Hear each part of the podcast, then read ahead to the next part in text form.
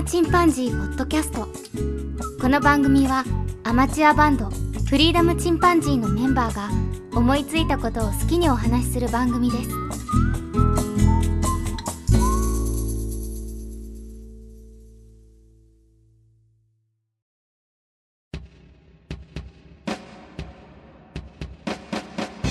さあ始まりました。フリーダムチンパンジーの佐藤です。今日はお便り紹介をしたいと思います。皆様からたくさんお送りいただいておりまして、今回は私一人でお送りしたいと思います。まず体調の悪い隊長さんからいただきました。オートミールの食べ方でもう一つ簡単お手軽お昼ご飯の紹介。かっこハードルは高いですが、オートミールを 100g とお茶漬けの素を入れたタッパーと180か 200ml の野菜ジュースをワンパックで会社へ持っていく。お昼にタッパーの中に野菜ジュースを入れてシャカシャカ振る。ふやけてもちっとしたら食べ頃。慣れれば食べれますよ。簡単お手軽お昼ご飯です。栄養面では完璧ですが、見た目は最悪です。わら。お昼にこれを食べたら血糖値が急激に下がらないので眠くなりにくいです。デスクワークの人には最適かも、というふうにいただきました。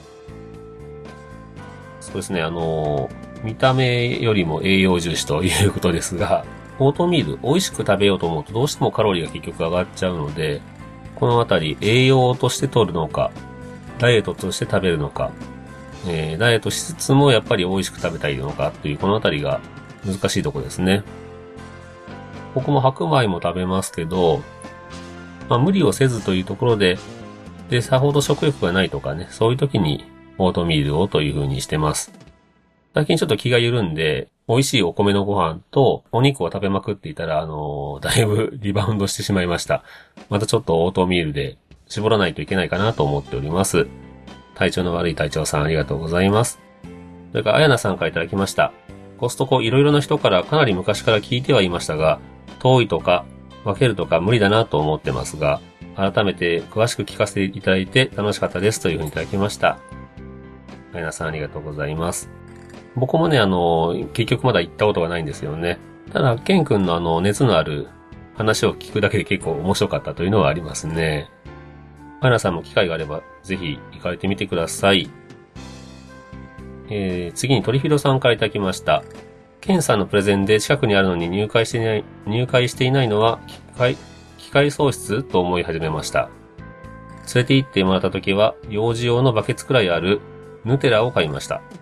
モンゴウイカ、ゲソの丸々一杯分を買わなかったのが心残りというふうにいただきました。お写真もいただきまして、ヌテラと思いましたけど、なんか美味しそうなお菓子。パイ生地ですね。中にレーズンが入ってるのかなそんなお菓子が映ってますが、これがヌテラなのかどうかはちょっとわかりません。続いてドリフィロさんから、玉ねぎ入れ放題のホットドッグいいな。敷地内にあるガソリンスタンドが周辺のスタンドよりどれくらい安いのかも気になっています。というふうにいただきました。敷地内にガソリンスタンドもあるんですね。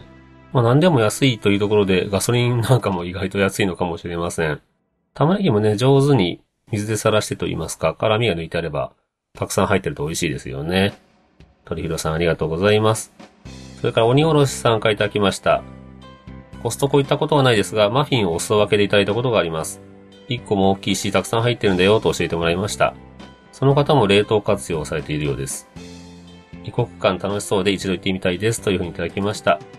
鬼おろしさんありがとうございます。やっぱり行ったことないという方は結構多いですよね。でも、誰かからもらったということも多い。というので、やっぱり一度行くとハマるのかもしれませんよね。僕もぜひ一度行ってみたいなと思っております。マフィンはね、僕の定番の朝ごはん、よく作るので、購入してみたいですが、何個入りなんでしょうね。鬼おろしさんありがとうございます。それから鳥広さんからいただきました。コストコのお話聞いたら、丸鶏が食べたくなりました。冷凍庫のサムゲタン。1.4kg。解凍したら待ったなし。サムゲタンと書いて、覚悟と読む。しばらく食べ続けメニュー。全部食べても約 1500kcal なので、not guilty というふうにいただきました。うん、サムゲタン、確かにこれはカロリーは低めなんでしょうね。鶏肉自体がいいですもんね。えー続けて煮えたらももと手羽を両方外して回収。あとは崩しながら骨を抜いていきます。バード川上先生のコストコ丸鶏解体ショーを見たおかげで、骨と肉の位置関係の理屈が頭に入り、骨を抜く作業に迷いがなくなりましたというふうにいただきました。上手に解体されてますね。僕の親戚は、えっ、ー、と、妻の兄弟ですけどね。もともとは鶏肉を販売していて、で、今は、その鶏が作る卵の方をメインで作ってますけど、まあ、ケンタッキーフライドチキン食べたりすると、骨をまあ、綺麗に食べますよね。もう標本というか、理科室に置いてあるんじゃないかというような感じで、綺麗に骨だけ残します。なんでもね、やっぱり食べ方というのがありますよね。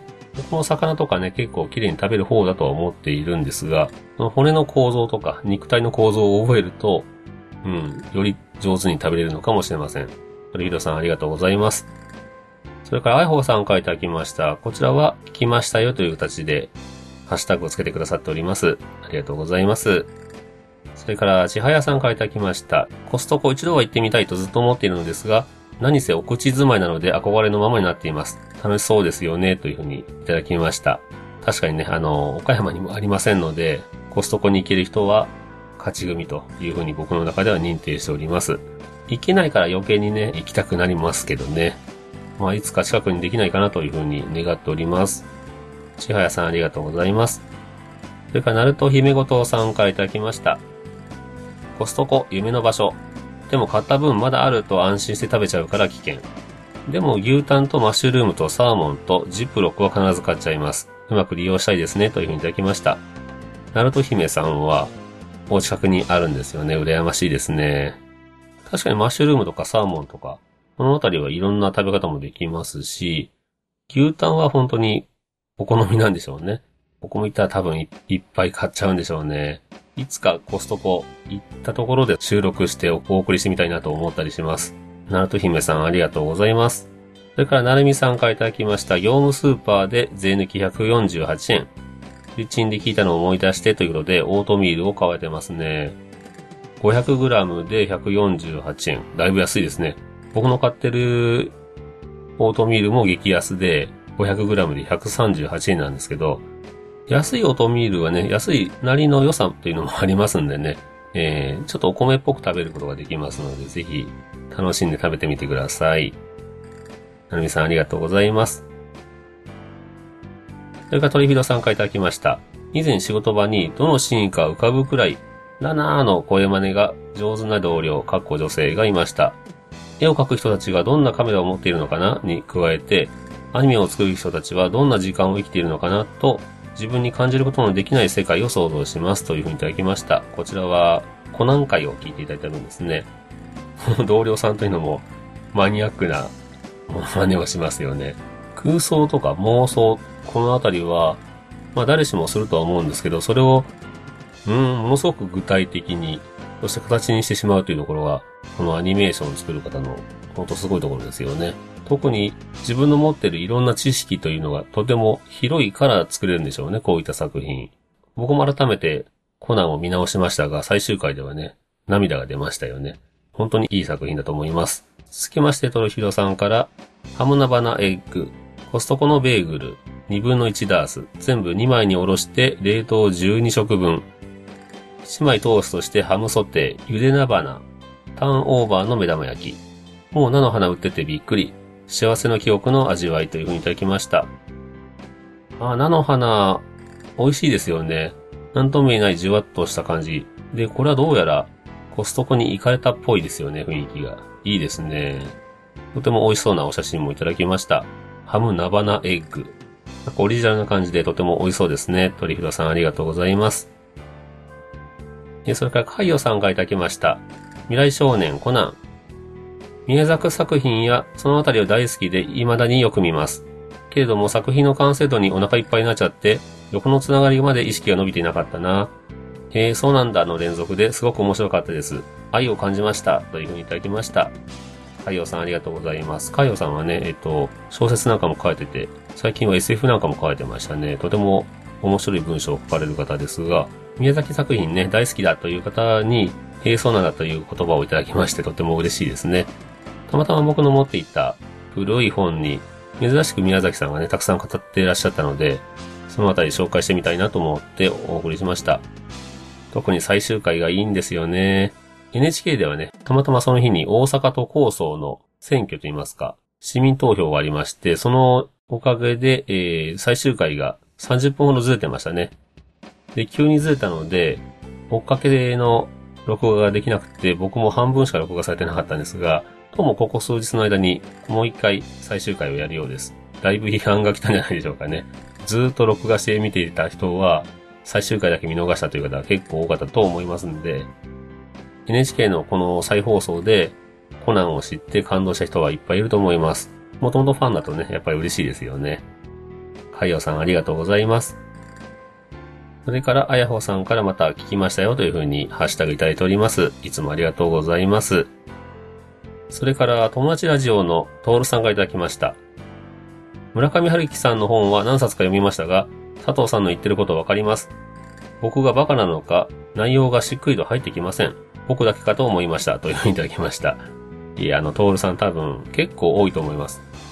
村上春樹さんの文体というのは、美しいのかもしれませんが、何か僕も、なんでしょうね。本当に入ってこないんですよね。逆に言えば、これがすごくすんなり入ってくる方というのは、大ファンになってしまうんでしょうね。トールさんありがとうございます。それから、庄司さんからいただきました。フリチンさん、番組内でいろいろ話していただきありがとうございます。めちゃめちゃ嬉しく恐縮です。ちなみに僕もジョンとヨーコのイエスの馴れ初めの話はレベルが高すぎてわからんってなりました。わら。えー、そういう風にいただきましたね。うん、確かにわからんですよね。イエスですもんね。まあ、このあたりが前衛芸術家なのかもしれませんが、ヨーコさんの作品っていうのは僕、実際には全く見たことがないので、日本でもね、展覧会なんかは知っているのかわかりませんが、もしやってたら見てみたいものですよね。特にこの、はしごとイエスというのは、ぜひ再現していただきたいなというふうに思います。これ実際に体験してみると、何か感じるものがあるのかもしれませんね。庄司さんの俺たちライブスマターという番組もとても面白くて、えー、聞かせていただいております。お便りありがとうございます。それから、ナート姫ごとさんが、えー、感想をかけませんがということで、新幹線と夜の楽しみで拝聴しましたというので、ハッシュタグをいただきました。ありがとうございます。それから、シャシバさんからいただきました。第6回を聞かせてもらいました。イエスタデイをミュージシャンがどう見たのか聞けてよかった。私は主人公がどんどん追い込まれていくことがかわいそうなのと同時に、それだけビートルズがすごいんだなと納得しました。あの、ライブでのヘルプは切なかった。そしてラストのあの展開に感動しました。というふうにいただきました。茶芝さんありがとうございます。そうですね、あの、コメディとして見てるといいんですけど、結構これリアルに真剣に見てしまうと主人公確かにかわいそうかもしれませんね。でもちゃんと最後に全部納得できる形で回収といいますか、ラストに向かっていくんですよね。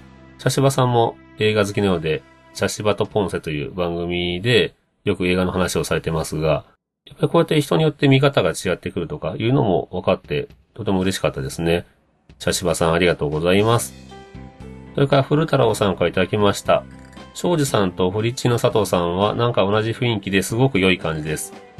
ファンとしては俺またとフリチのコラボ企画がいつかあったりしてなんて思ったりします。というふうにいただきました。これは庄司さんとの会話の中でうちのハッシュタグ入れていただいておりますね。確かにね、年齢も近いですし、米子に暮らしてたというところで、特にね、米子の思い出は僕とても深いので、僕の青春は大学時代よりも米子時代にあるような気がします。今の妻とも出会いましたし、バンド活動も一番ケンとジョンと出会って、一番楽しくしてた頃なので、思い出深いんですよね。で、まあ、もし僕、移住できるならいつでも米子に移住したいなと思ってるぐらい大好きです。いつかね、庄司さんと米子についてのお話をしてみたいですよね。うちの番組にゲストで来ていただくというのもありかもしれません。ふうたろうさんありがとうございます。それかトリフィードさんからいただきました。番組2桁番おめでとうございます。オートミールは茨城でも流行っているみたいです。継続して結果が出る人、尊敬です。仕事場で新しいジョン、過去金魚を教えてもらいました。4人組のバンドさんが歌っているらしいですという風にいただきましたが、みんなの歌で金魚のジョンというのがあるんですね。なぜ金魚にジョンとつけたかというところありますが、みんなの歌いいですよね。うちの弟もみんなの歌に名前が出てましたが、沢木泉さんと一緒にね、作った曲ですけど、みんなの歌ってね、すごく記憶に残ってる曲いっぱいありますよね。これ一度また番組でも話してみたいなと思ったりします。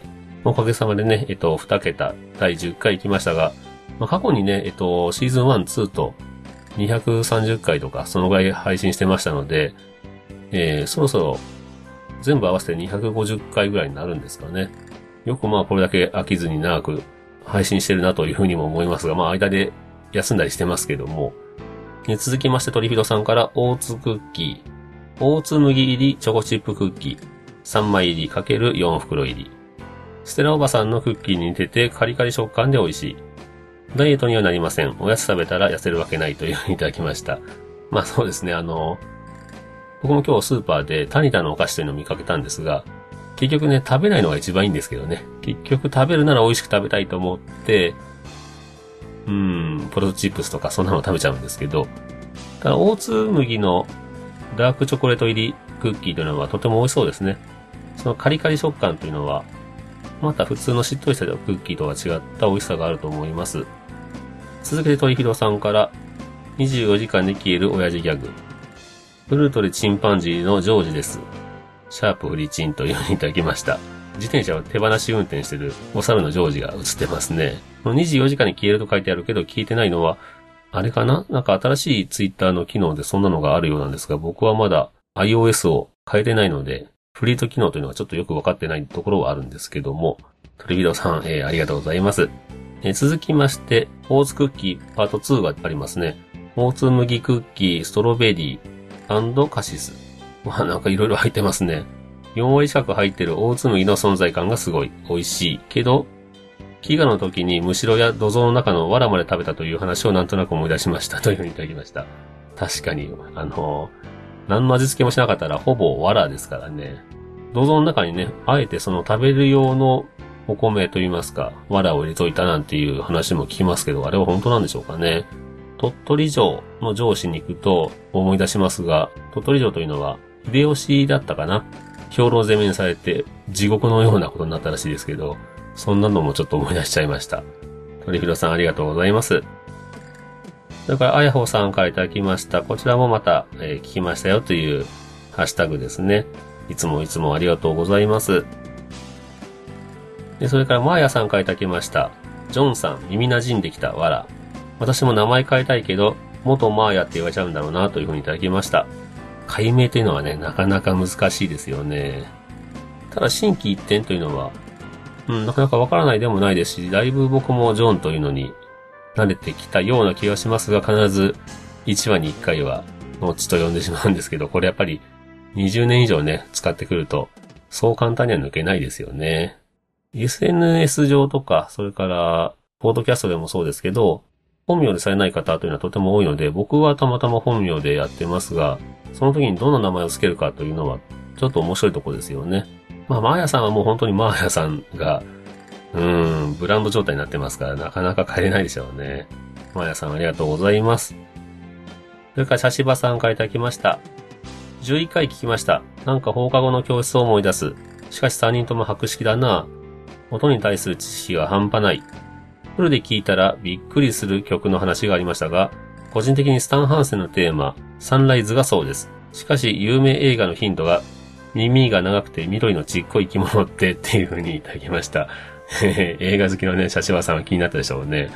ヘムクジャラででっかい生き物というのも言おうかと思ったんですけど、これを言うとさすがにすぐ分かっちゃうかと思ったんですが、うん、まあ確かにヒントの出し方がっていうのはありますよね。えー、っぱりジョンとケンがとても博識なので、こうやって会話しててね、いろんな話が聞けて僕も楽しいですよね。茶芝さんもいっぱい聞いてくださってありがとうございます。僕もあの、茶芝とポンスで聞いております。またお便りくださいね。ありがとうございます。それから、海洋さんからいただきました。スターウォーズはツボでした。わら。しかし皆さん上手すぎですというふうにいただきました。まあ、どちらかというと僕ばっかりやってたような気はしますが、かなりね、おふざけの回でしたけど、意外と喜んでもらえて嬉しいですね。海洋さんありがとうございます。それから、庄司さんからいただきました。今週のジョンさんで早速レッドセッペリンが聞きたくなりました。わらというふうにいただきました。あ、これはジョン・ボーナムと言いましたからね。それで、レッドセッペリンが聞きたくなったということですよね。僕もセッペリンは、アルバムは全部持ってましたね。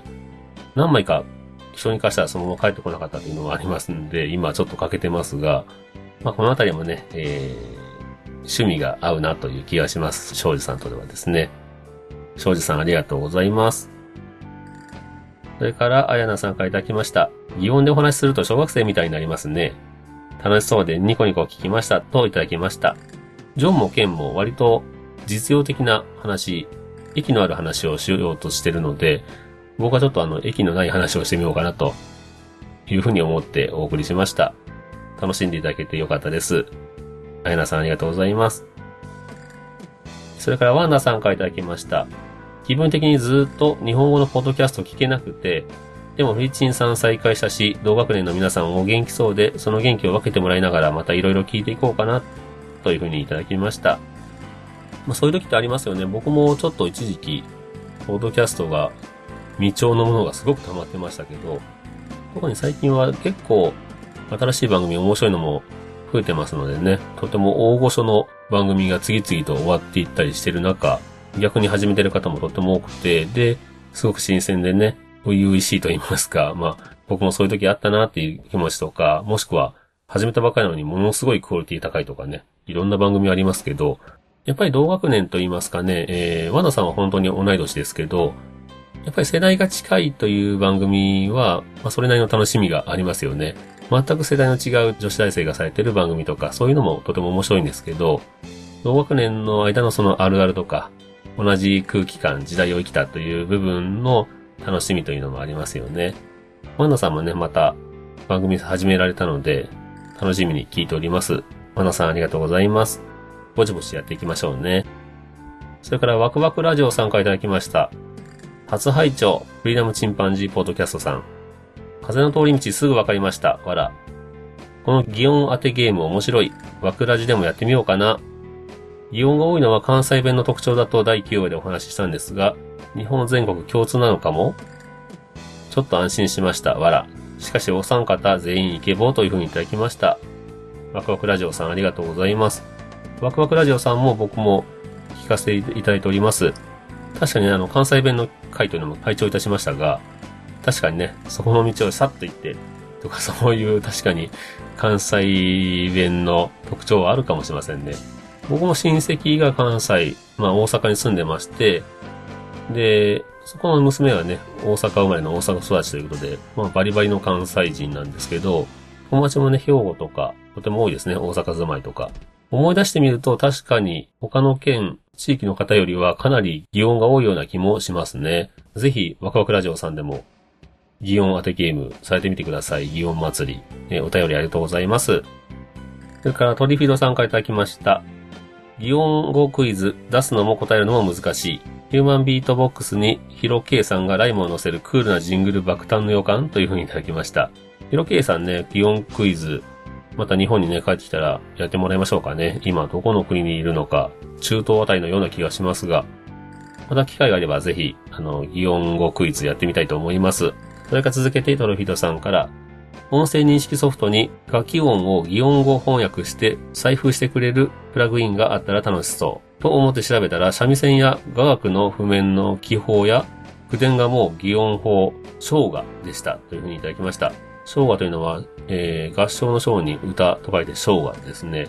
その西洋的な楽譜とはまた別に、いろんな国できっと、その、文字起こしする形もあったでしょうし、また口伝だけでということも結構あったでしょうね。基本は口伝で始まったんでしょうね。ギターのタブ譜というのもまた特殊ですし、そう思うといろんなその楽譜という形が世の中にはあるんでしょうね。ドラムの専用の楽譜というのもとても面白いですよね。うん。そういうものをいろいろと読めると、すごく面白いかもしれません。トリフィラさんありがとうございます。それから古太郎さんからいただきました。祇園祭り面白かったというふうにいただいております。楽しんでいただけてよかったですね。えー、古太郎さんありがとうございます。それから昨夜さんからいただきました。祇園クイズ大会何が始まるのかと思っていましたが、あまりのクオリティの高さにびっくりしました。音楽をする方は擬音の表現まで上手なのですね。とても面白かったです。またやってくださいというふうにいただきました。上手ですかねえっ、ー、と、上手かどうかちょっとわかんないんですが、このドカーンとかね、えっ、と、例えばビーム銃とかの音を妙にリアルにしてしまうところがまたオタクと言いますかね、えー、中二病な感じがしますよね、我ながら。あ、でも、面白いなというふうに思っていただけてとても嬉しいですね。昨夜さんありがとうございます。それからピール加藤さんからいただきました。イオンクイズ、音楽の深いところまで聞けて面白かったです。ハクション大魔王を聞いてみましたが、かっこいいですね、というふうにいただきました。かっこいいんですよね。僕あの、昔、フェリー乗って子供の頃に、ちょっとした旅行をしてる時に、フェリーの中のライブというのがありまして、これが女子大生がね、4人ぐらいでやってたんですが、すごくゴリゴリのロックやってまして、その中にコピーでハクション大魔王をしてたんですよね。大音響で、あのー、ギターリフで始まるんですけど、これめちゃくちゃかっこよくて、うん、なんかバンドってかっこいいなというふうに思った、実はこれが最初かもしれません。というのを今思い出しました。ピエール加藤さん、ありがとうございます。それからカチュさんからいただきました。やっと店頭で見つけたので買ってみました。初体験をお茶漬けの素で、うん、美味しいというふうにいただきました。お、これはオートミール。プレミアムピアオートミールということで、僕の食べているオートミールと一緒ですね。これは、あの、かなり細かくなってますので、割とすぐふやけて食べれますし、ふやけなくても割とプチプチ食べれますので、うん、ミューズリーにするときは僕はこちらを食べてますね。カツさんはね、もともと運動もされてますが、このオートミールでまた、さらに、えー、美容に磨きをかけていただけたらなというふうに思います。カチさんありがとうございます。それから、あやほさんがまた聞きましたよというふうにいただいております。こうやってね、あの、聞いたことをハッシュタグでお伝えいただけると、あ、聞けてもらってるというふうに、本当に実感できますのでね、とても嬉しいですね。あやほさんありがとうございます。それからワンダさんからいただきました。プリチン聞いて私もオートミール始めました。ふふふというふうにいただきました。オートミールはね、本当に、いつまでも反響が大きいので、本当にね、ジョン、今回の大ヒットですよね。ワンダさんもオートミール生活楽しんでください。ありがとうございます。それから、小野菜菜さんからいただきました。擬音ゲーム界、ヴァン・ヘイレンのジャンプとボンジョビの It's My Life のイントロは我が家で鉄板ネタですね。母と私の間だけで通じるのは、上の兄が帰ってくる。スターウォーズより本家帝国のマーチ。下の兄が帰ってくる。リコーダーカルテット帝国のマーチです。というふうにいただきました。あの、スターウォーズの帝国のマーチ。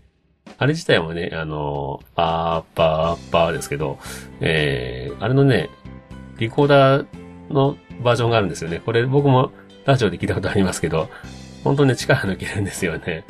うん、これはあの、お兄さん、上のお兄さんと下のお兄さんで違うというところが笑いますが、昔ね、すごく怖い事業部長というのが前の会社でいまして、まあよく怒鳴る上司だったんですが、その人が店にやってくると、その時の先輩が、あの、ちっちゃい声で隣で、帝国のマーチを口ずさんでましたね。ダース・ベイダーが来たというような感じですごく受けたのを思い出します。確かにヴァン・ヘイレンのジャンプとかね、このあたり、うん、擬音をしたくなる感じですよね。こうやってご自宅でね、えっ、ー、と、擬音で楽しむというのはあるんですね。あの、とても面白いと言いますか、微笑ましくていいと思います。小屋さいさいさんありがとうございます。それから演劇ラジオのかまさまさんからいただきました。アップフィール、ダウンフィールの話面白かったです。楽しめて知識も得られる番組というふうにいただきました。かまさまさんありがとうございます。まあ本当にね、あのー、特にジョン、まあ、ケンもですけど、音楽と言いますかね、音に関する知識、いろんな知識持ってて話をしていて勉強になると言いますか楽しいですね。まあ、せっかくバンドとしてあの、活動してる中でのポッドキャストなので、こういった音ネタと言いますか、お話ししてきたら楽しんでいただけるかなと、というような気がしております。演劇ラジオのかまさまさん、えー、このポッドキャストの演劇ラジオも最近久々に更新があって嬉しかったですね。いつもありがとうございます。ということで今回たくさん紹介させていただきましたが、えー、以上でいただいているお便りになりますね。皆様、ちょっとお待たせした方もいらっしゃったかもしれませんが、本当にお便りなんてね、えっと、正直、書くの、ちょっと手間ですし、こうやって書いてくださる。本当にね、こうやって、えー、反響いただけるととっても嬉しいですし、番組をやっていてよかったなと思ったり、また、次の配信をしたいなというふうに思う原動力になりますね。僕も他の番組にお便りをもっと送らなきゃなと思いながらも、どうしても連続で聞いていたりとか、あと寝ながら聞いたりとか、ちょっとウォーキングしながらとかいうことが多いので、聞いた時にはね、聞きながら、あ、これを言いたいなと、お便りしたいなと思いながら、結局それが送れなかったりとかしてね、で、そのうちそれを忘れてしまったりとか、良くないんですけどね、僕も、えー、皆様を見習ってと言いますか、応援してくださってる皆様、本当に嬉しいです。あの、お便りをね、送られてない方も当然僕みたいに、聞いてこう思ったけど、ちょっとタイミングがずれたらね、送るのはやっぱりめんどくさいですしね、えっ、ー、と、お便りというのは、それをわざわざ送ってくださってるというのはとても嬉しいですし、まあ、サイレントで聞かれてる方でも、きっと僕と同じような気持ちになってる方もいらっしゃると思います。まあ、それはそれでね、一つの楽しみ方ですしね。えー、ただ送っていただくと、僕もまたこうやってお返しができたり、えー、会話がしてるような気持ちになったりね。また僕の中で新しい気づきとか、あと、特に誤報とかね、間違ったことを言ってる時なんかは、正していただけたら嬉しいなと思っておりますので、皆様お気軽にいろんな、え、感想と、ハッシュタグ、また Gmail の方にいただけますととても嬉しいです。ということで今回はおたり紹介でした。それではまた、さよなら。